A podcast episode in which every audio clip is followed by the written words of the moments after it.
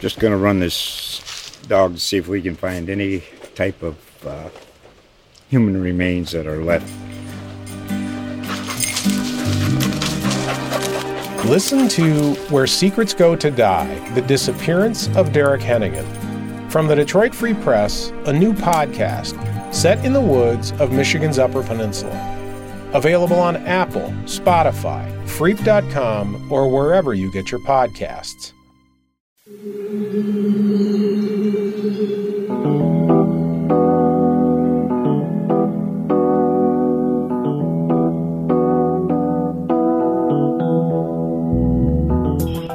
is the Mizzou Sports Podcast, presented by the Columbia Daily Tribune.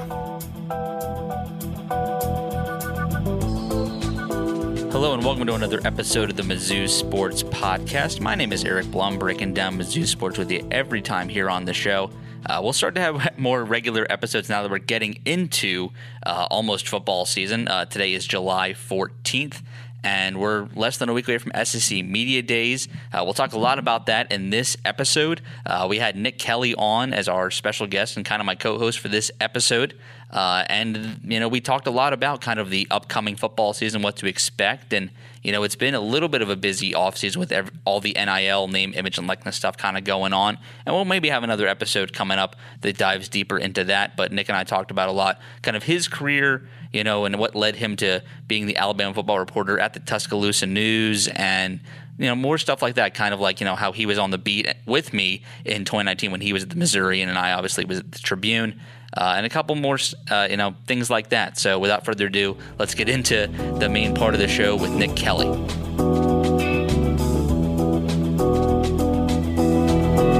Joining the Mizzou Sports Podcast this time is the Alabama football reporter for the Tuscaloosa News, Nick Kelly. How you doing, Nick?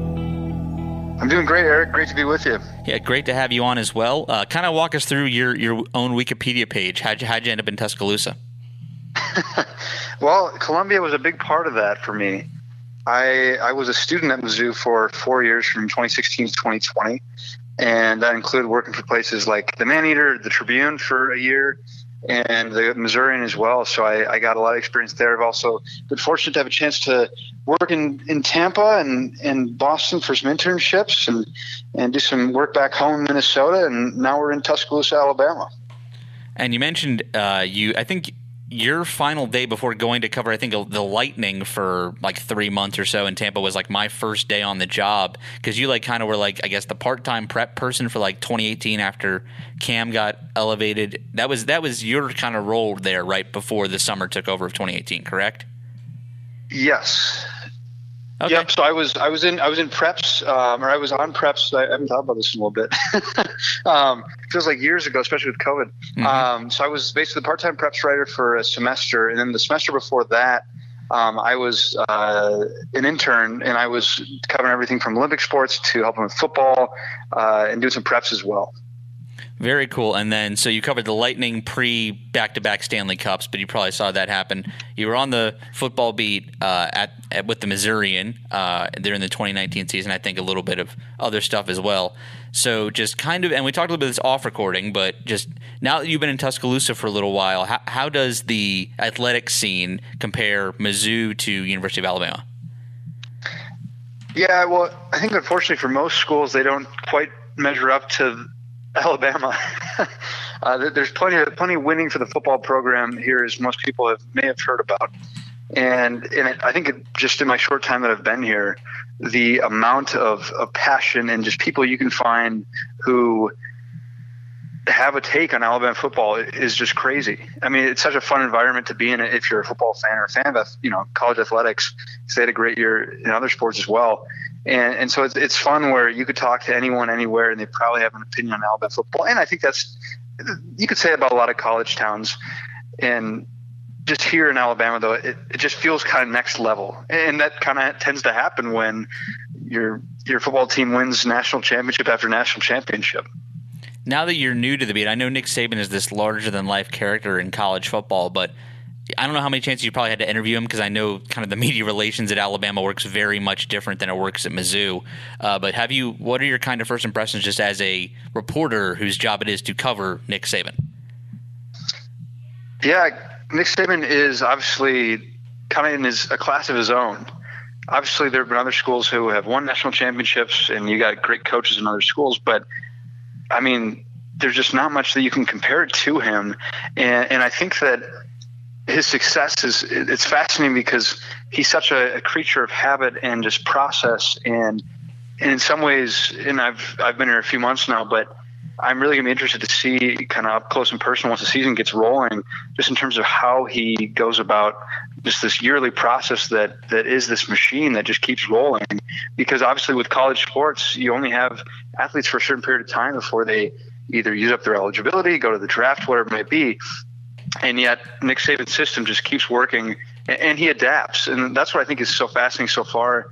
Just in the more research I've done, and just being up close, is the, the changes that you see are intentional and strategic, and, and, he's not stuck in his old ways, which a lot of coaches who have been doing as long as he has could be stuck in those ways. And so it's just it's fascinating to see how willing he is to adapt and evolve and learn, but also stay disciplined to certain qualities and and discipline is a huge thing for him that he preaches on as well. And so it, it's very fascinating to see just kind of that success and, and what goes into that just in the few months I've already been here. And uh, one of the biggest signs of Saban, I think, for me, is just the coaching tree. Obviously, now you have Steve Sarkisian at Texas, but there's guys like Mike Locksley at Maryland, and I believe the coach at Marshall was a recent assistant. And just it's just a larger than life tree of just you know how many degrees of separation do you have between Nick Saban? I think Kirby Smart also worked for him, and you know was, I think it was his record against former assistants was something astronomical, but he got to play that many of them, and that that was the crazy part of it. But we're we're not here just to talk about Nick Saban. We're recording this on July 14th, SEC Media Day, SEC Media Days, the traditional sense, as much as we can get back to it, uh, starts yeah. in five days. Uh, it was kind of my first week truly on the job. I was hired in May of 2019 as the Mizzou Athletics reporter, but uh, officially, but I didn't have anything truly on the beat to do until July of 2019. And it was kind of media days, and Kelly Bryant was on the rage, and you know it was looking like Missouri Man. had a schedule, uh, you know, kind of you know there was a silver platter, and how far ago that now seems. You know, that was about four months before you know the sanctions got upheld and the craziness right. of the Drinkwitz coaching hire. All that feels that was that was two years ago, but feels like five somehow. Do you just can you seriously, just, if not ten? I was going to say just that that's that's nuts. What what do you remember? Kind of, I, I don't believe you actually at SEC Media Days that year, and you'll probably be there in five days. But what do you kind of remember from just that 2019 season of Missouri and just how much of a roller coaster it really was. Yeah, it really had it all, didn't it? I mean, it, it really didn't lack for much. I mean, you had the sanctions were kind of held over the whole season. I mean, I just remember the the general like I don't know, paranoia is the right word, but and, and you obviously experienced this too. But everyone was just waiting. When is this going to drop? When are we going to find out about this? Of course, it dropped. What was it? Right before Thanksgiving. It was. It was November 26th. Missouri was at the basketball tournament. Um, uh, that Hall of Fame Classic where they played Monday night, and then we all thought we were returning for a Tuesday night game, but they held that press conference in Kansas City that next day. It dropped. It seemingly, we all knew it was coming, but almost a little bit out of nowhere Thanksgiving week. Yeah. Yeah, and just the timing was weird because a lot was going on, but in some ways it was just like, well, finally it happened, and and really maybe it would have been nice if it was earlier in the year. I don't know, but either way, it dropped when it did. But so you have that. Then you had a team coming into the year that expectations were probably the highest they had been under Barry Odom. Because my, my freshman year, I, I covered the team for the Maneater, and that's I think that was his first year, 2016. Correct. And, and so it felt like 2019 expectations were the highest they had ever been for his team. And then they'd lose the first game to Wyoming, which was surprising. Great trip. I had a lot of fun in Laramie, but that was that was a shocker, and it was just such a weird up and down. And didn't they rattle off like five in a row at home?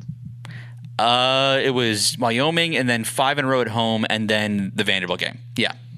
Yeah, and then just things went off the track. I mean, it was such a crazy year. And then of course Barry lost his job at the end of the year, and then they they hired Drinkwitz, and and yeah, so it, it really didn't lack for anything.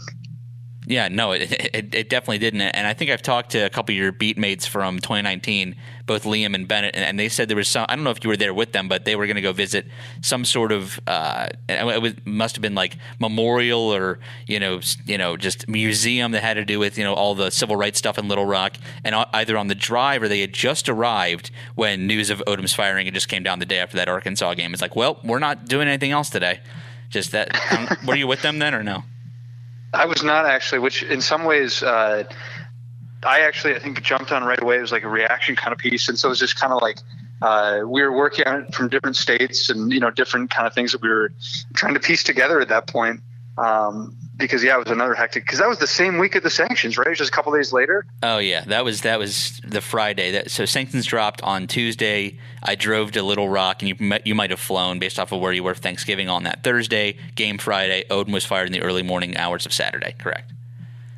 Jeez, yeah, that was a what a week. Yeah, no, that, that was crazy. But uh, now, well, let's bring it forward. Obviously, a lot has happened since then. Uh, and yeah. now, going now into media days in 2021, I, I don't think it's a, a shocker to say that probably Alabama will pick to win the conference again, if not, you know, probably win the win the national title by a lot of people. But just can you describe how the national championship or bust expectations are down there? Is it accurate? Is is it as crazy as people on kind of the outside SEC bubble think it is in Tuscaloosa? I think so. I mean, really, the, every year the expectation is that they're going to play for national championship and they can make the playoff. Which for some teams that's that'd be a great year, but if that doesn't happen for Alabama, then that's not a good year. And so there's so little room for error. And if the playoffs, you know, expand and change, that'll change up some things. But right now, you can't lose much more than one or two games if you want a shot. And so Alabama has to be near perfect. And also, when you're the top dog, other teams are coming for you. And so we'll see if we'll see what happens. But of course, we've got some tough competitors in in Georgia, in Texas A&M, in Florida. I mean, there, there's a lot of teams that uh, could be competing for that the top spot in the SEC. But uh, Alabama, I think every year, as long as Nick Saban is there, is going to have a shot at that. And I think just when you go into a year not knowing what teams are going to look like, they're probably going to be picked most years.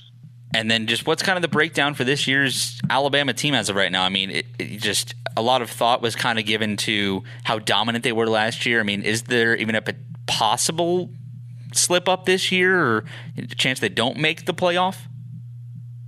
It's always possible. And because there is so little room for error, but they still have a ton of talent waiting in the wings. The offense is going to be interesting to watch because they literally lost so much talent, but they still have talent behind them, just unproven talent. So they, they lost guys like Mac Jones, Najee Harris, uh, their offensive line, Alex Leatherwood, Landon Dickerson. I mean, they, they had they had a lot of talented guys, and of course you have the wide receivers, Jaylen Waddle and, and DeVonta Smith.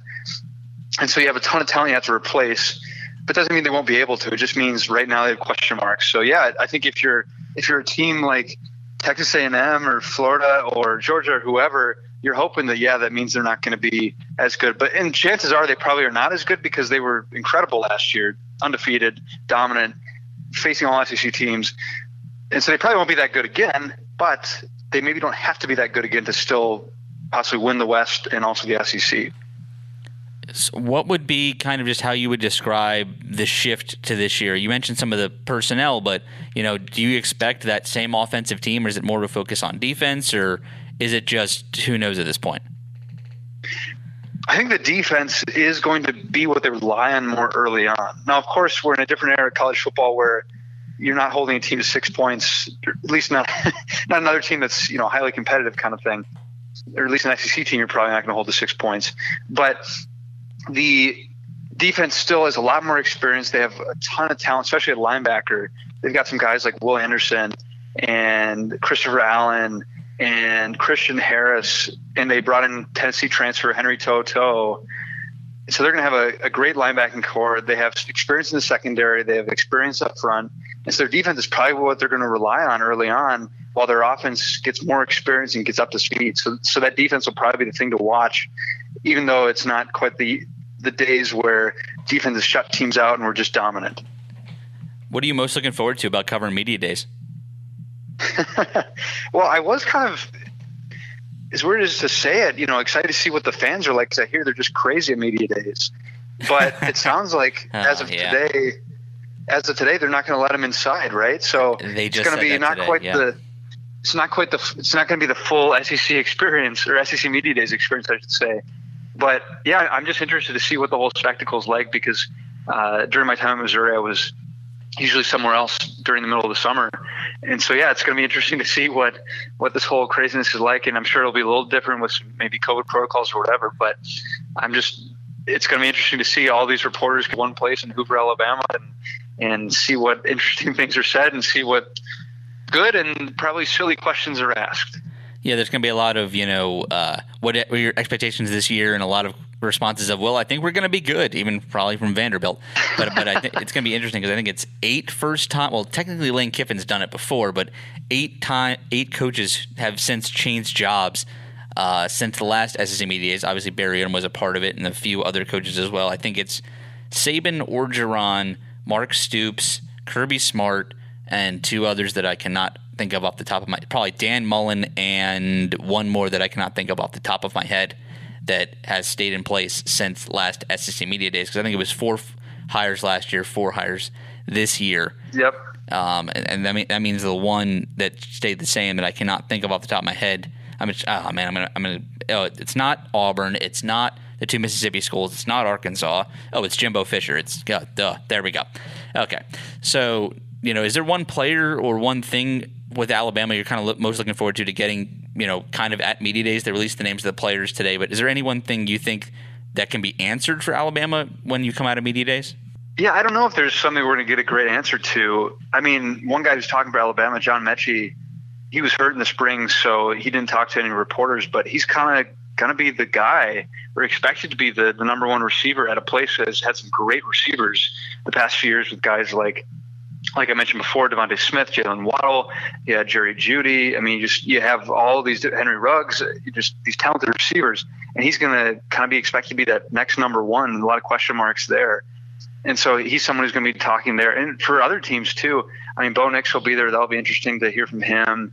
And you've got JT Daniels, who's expected to have a good year for Georgia.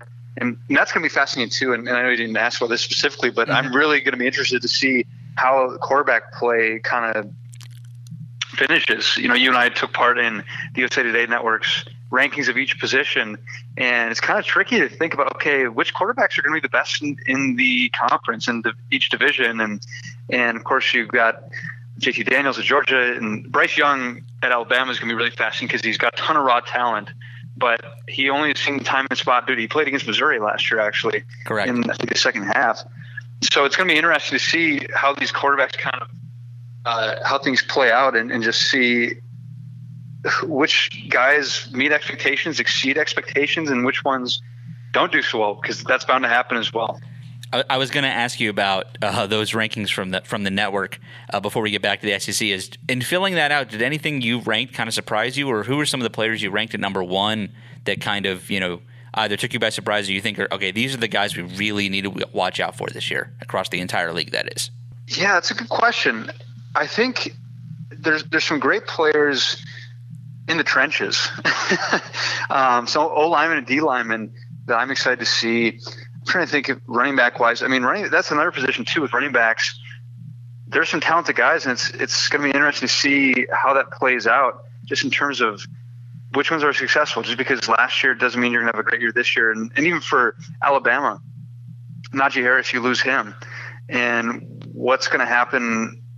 What's basically going to happen for, for them with because they got a guy in uh, Brian Robinson who is going to come in and, and probably be their starter, and so I, I'm just curious to see how he does. I mean, in terms of running back talent, I mean, yeah, I, I think like I mean you got Tank Bigsby at Auburn, and and I think I mean Kevin Harris I think was who I ranked number one, and I mean he, he had a really great year last year, surprising some folks, and, and so yeah, I'm curious to see how basically which running backs are the best, and if, if these guys who we who in our in our uh, rankings we we saw as the best, but yeah, I'm trying to think. I mean, how about you? Is there anyone who stands out to you as, as someone who just you're most excited to see in terms of who we maybe ranked as number one? I didn't put this person number one overall. I think that Bo Nix was my number one overall quarterback at Auburn. And I think it's just because we're going position by position. I think that Auburn as a whole is going to take kind of a big step back this year, as you expect, losing a Gus Malzahn. But Nix himself, I think, will do just fine. And I think basically, I'm not sure there's a player in the league who more expectations are on him and he will single handedly move the needle for his team more than a Bo Nix would. I don't think that's a Connor Bazelak at Missouri or a John Metchie at Alabama or anybody in the league might have more of a say in how individually his team does than a Bo Nix. So I, I, I think that that's kind of the one play. I think an Isaiah Spiller at Texas A&M is a, a player that might be Heisman good, but also might have a horrible year. I, I don't exactly know how that's going to break down.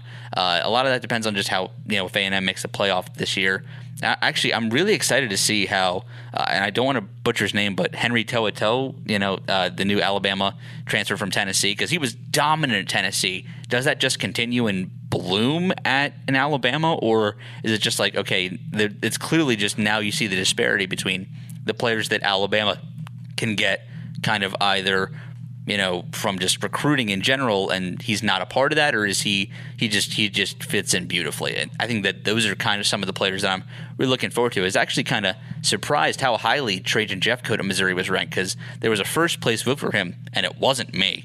I don't know who it was. uh, I didn't. I don't think I ranked any Missouri player in the top three of any category. I think Missouri's got some great players. I think I think I might have put Trajan and both Bazelak fourth individually each, but I just I just think Missouri as a whole is an underrated team. But when you look at some of those individual pieces, they're maybe not as star studded as there. Because I think I would have put probably Nick Bolton number one as a linebacker last year, uh, but he's right. obviously not back. So I, I know your current knowledge of Missouri is not incredibly high, but just maybe do you, what, what's kind of just the outward view of Missouri going into 2021? Is it Drinkwitz and everyone else, or what exactly do you think it is? Yeah, I, I think that seeing how Drinkwitz's team does in a non-COVID year is going to be interesting because man, I can't imagine trying to take over a football program in the middle of a pandemic like he did. And I think in a lot of ways he did he did quite well considering the circumstances. But I'm interested to see how Connor Bazelak does with another year with with Drinkwitz. I think that you know we talked about before how are these quarterbacks going to play out? Who's going to exceed expectations? Who's going to maybe meet them? Who's going to maybe not do as well as uh, fans hope? And he's someone I'm intrigued to see how he does and see how he can just perform with with more experience and and more confidence probably too. And so I, am going to keep an eye on him just as much as guys like J.T. Daniels and Bryce Young. And it's going to be, I mean, quarterbacks are always under the microscope, but I'm really intrigued to see how those guys do. And and yeah, I think I mean you talk about Trajan, Trajan Jeffcoat, and he I think I ranked him third if I remember correctly, because mm-hmm. um, he's up there and statistically he's he's got some good numbers compared to the rest of the league. And so yeah, we'll see where those guys how they do, and and yeah, I'm trying to think who else stands out because obviously it's been a few years since I was there, but mm-hmm. um, I guess who who else player wise do you think could be one of their best. I, I think Tyler Badie could be has a has a shot, and he was he was the number I think maybe two back during the 19 season because Rountree was still in front of him, mm-hmm. and he was when you covered yep. the Man Eater, he was I think maybe even number three with uh, Damarea Crockett still here as well. Um, but you look at just a couple of those guys. I think at Tyler Badie, seeing the design of how Larry Rountree ran the offense, I think that that's um, a big thing. And then, I mean, two names have really been floated around Columbia and guys that neither of us have covered yet in Dominic Lovett, Mookie Cooper, two now freshman wide receivers coming in who are top prospects out of the St. Louis area. Mookie was a top 100 prospect I think in the 20 class the Missouri missed on, but got him back via the transfer portal after a stay at Ohio State. And Lovett was flipped from Arizona State before the for the 21 class. And I think that the vertical passing game was something that Missouri needed and didn't have and hasn't had in a few years, probably since Drew Lock left. So, I mean, that was something that Kelly Bryant really never did well with, and they just didn't have the time to install properly with the COVID year. So I think that that's kind of something that developing more of that offense, I think those are some of the guys that kind of might step up. And then it's just kind of been one guy after the after the, the next kind of at linebacker for Missouri with Terez Hall, Cale Garrett, and Nick Bolton, who are now all either on NFL practice squads or on full rosters. And the next guy in line kind of there is Devin Nicholson. And I think he was kind of a guy that showed out at the end of 19 when you were still covering the team, had a really solid under the radar kind of year last year. And now he's, he's going to be that the leader in the middle of that defense, along with uh, Blaze Alldredge, who they got from Rice. So, yeah, and there's a couple of the guys um, just I guess kind of now just big picture kind of wrapping this all up, Nick. Just what what do you think? Just you know how how does the SEC kind of the outlook look this year? I know Alabama and Georgia kind of are going to be the two teams from each division that are overwhelming favorites. But is there a team or something that you're thinking? Okay, this is a team that's going to shock a lot of people, or a team that's going to make more of more noise than a lot of people are thinking right now. Yeah, I don't. I mean, I don't know if you can say that about a Texas A&M or a Florida, but I'd say those are the two other big time contenders to watch for in terms of challenging for the top spots in the league. But I mean, I'm not just saying this because I'm on a Missouri podcast and I went I went there, but I'm I'm really interested to see what Missouri does and if they can win a few of those games that they maybe didn't win last year because they could they could really the Tigers could really be a threat to just some teams that maybe are that top echelon, or heck, Missouri could be contending. I mean, who knows? I mean, it's probably probably gonna be a little tougher for them, but but I think Missouri's got enough talent, is good enough, and frankly, I'm just intrigued to see if Missouri can be that team that maybe has. I mean, Kentucky could be similar in that way too, where they have enough talent, they're good enough to to threaten an Alabama or threaten a, a Georgia kind of team, and obviously Missouri's not going to be playing in Alabama uh, this year, but but just you know that you have that kind of those top dogs that are competing for winning the, winning the conference in each division. But there's some teams that could also really present some problems, like a Missouri, like a Kentucky, and so I'm fascinated to see how they play. I mean, heck, Ole Miss could be fascinating too to see with when Lane Kiffin and, and they had a high flying offense last year, and, and we'll see how their defense can play this year. And so I, I, mean, I keep an eye on Ole Miss as well. I mean, Auburn. I feel like I'm just listing schools at this point, but like, go for it. It, it really, it really is kind of intriguing to to see how things will play out because I think there is going to be some good parity in in the league this year, and I mean maybe maybe not in the top spots like you said with Alabama and Georgia, but I think there's going to be some good games at the very least. Yeah, you did. Uh, you were listing teams a little bit, but you didn't mention the team that I think was my answer. Missouri fans aren't going to like this, but I think Arkansas was the best three and seven team in the country last year, and probably deserved better than three and seven. And they're only going to get better, I think, this year with on, in year two under Sam Pittman. They're going to knock off somebody like an Ole Miss, maybe even an LSU, not an A and M or Alabama, but somebody else in the West. And I don't. I'm not sure who their crossover game is this year, but it's not Georgia. It's not, and they play Missouri every year. But um, they're going to knock off somebody that people are not expecting. So I, I think Arkansas might be the answer. They're not going to contend for a title, but that's they're gonna might have one of the more shocking upsets across all of college football when it happens this year. So yeah, one final question for you, Nick, before we let you go, and this is maybe the most controversial thing you'll say of the entire episode. And I ask every person I have on this, and I have to ask you. So going back to your days in college, what was your what was the go to spot for you to eat in Columbia? I mean, I feel like Shakespeare's is the easy answer, but it's also probably the true answer in terms of spent the most time at, probably ate the most consistently at. um, and just like, yeah, I mean, it's such a great place to hang out and, and just, you know, the pizza's solid. I mean, I, I don't know if I will say that that is the best pizza in town. I mean, Pizza Tree is, is pretty dang good, especially at uh, late hours. but uh, yeah, I mean, Shakespeare's is probably my answer. Sounds good. Well, I, I can't top that. I mean, Shakespeare's is very good, I and I think Pizza Tree probably beats it a little bit, but yes, very much so. So that was Nick Kelly from the Tuscaloosa News. Where can people find your stuff online? Where can people find you on Twitter and all that? Well, I'm at underscore Nick Kelly on Twitter, and uh, my stuff as well as my talented colleagues' work is on the TuscaloosaNews.com. Sounds good. Well, thank you so much for joining me, Nick. And I don't know if you'll be there next Thursday, but if so, I'll see you in Hoover. If not, we'll find each other at some press box across the country this year. Thanks, Nick. Yeah, we'll uh, we'll be there all week, so we'll see you then. We would like to thank our sponsors for the Columbia Daily Tribune's Mizzou Sports Podcast, University of Missouri Healthcare. University of Missouri Healthcare is proud to be the official sponsor of MU Athletics. Blue Events let Blue create the perfect event. Their passion for food, service, and presentation ensures that you will have a seamless and memorable event, no matter the size. They will work with you to bring your vision to life. Phyllis Nichols, State Farm Insurance. There when things go wrong, here to help life go right. The Mizzou Sports Podcast is brought to you by Zaxby's, the home of handmade to order chicken, salads, and more than a dozen mild to wild sauces. Stop by your neighborhood Zaxby's today.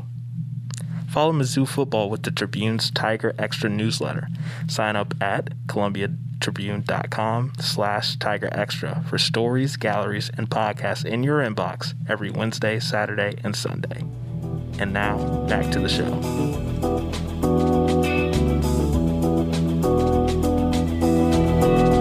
Thank you once again to Nick for joining us on this week's Mizzou Sports Podcast. Definitely cool to catch up with him, and definitely cool to now kind of be a colleague with him now that he's in the USA Today network.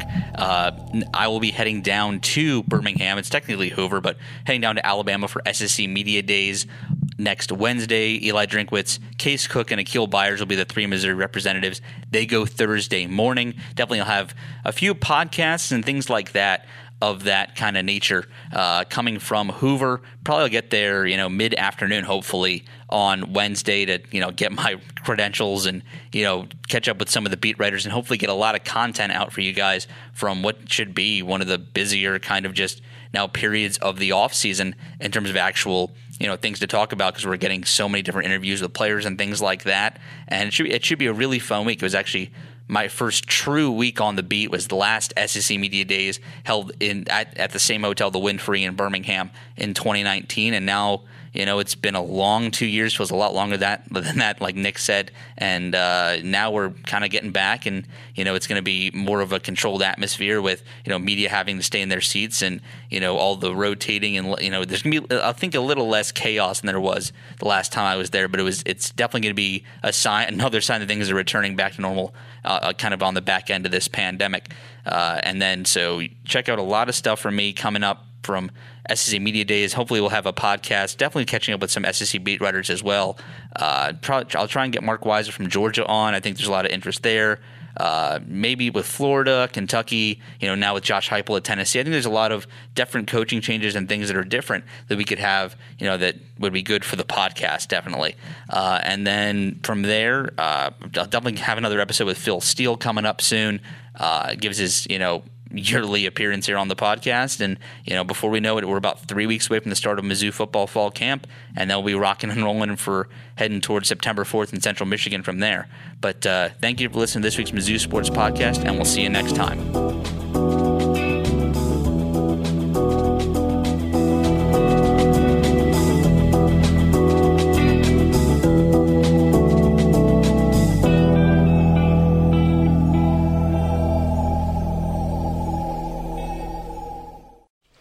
Just going to run this dog to see if we can find any type of uh, human remains that are left. Listen to Where Secrets Go to Die The Disappearance of Derek Hennigan. From the Detroit Free Press, a new podcast set in the woods of Michigan's Upper Peninsula.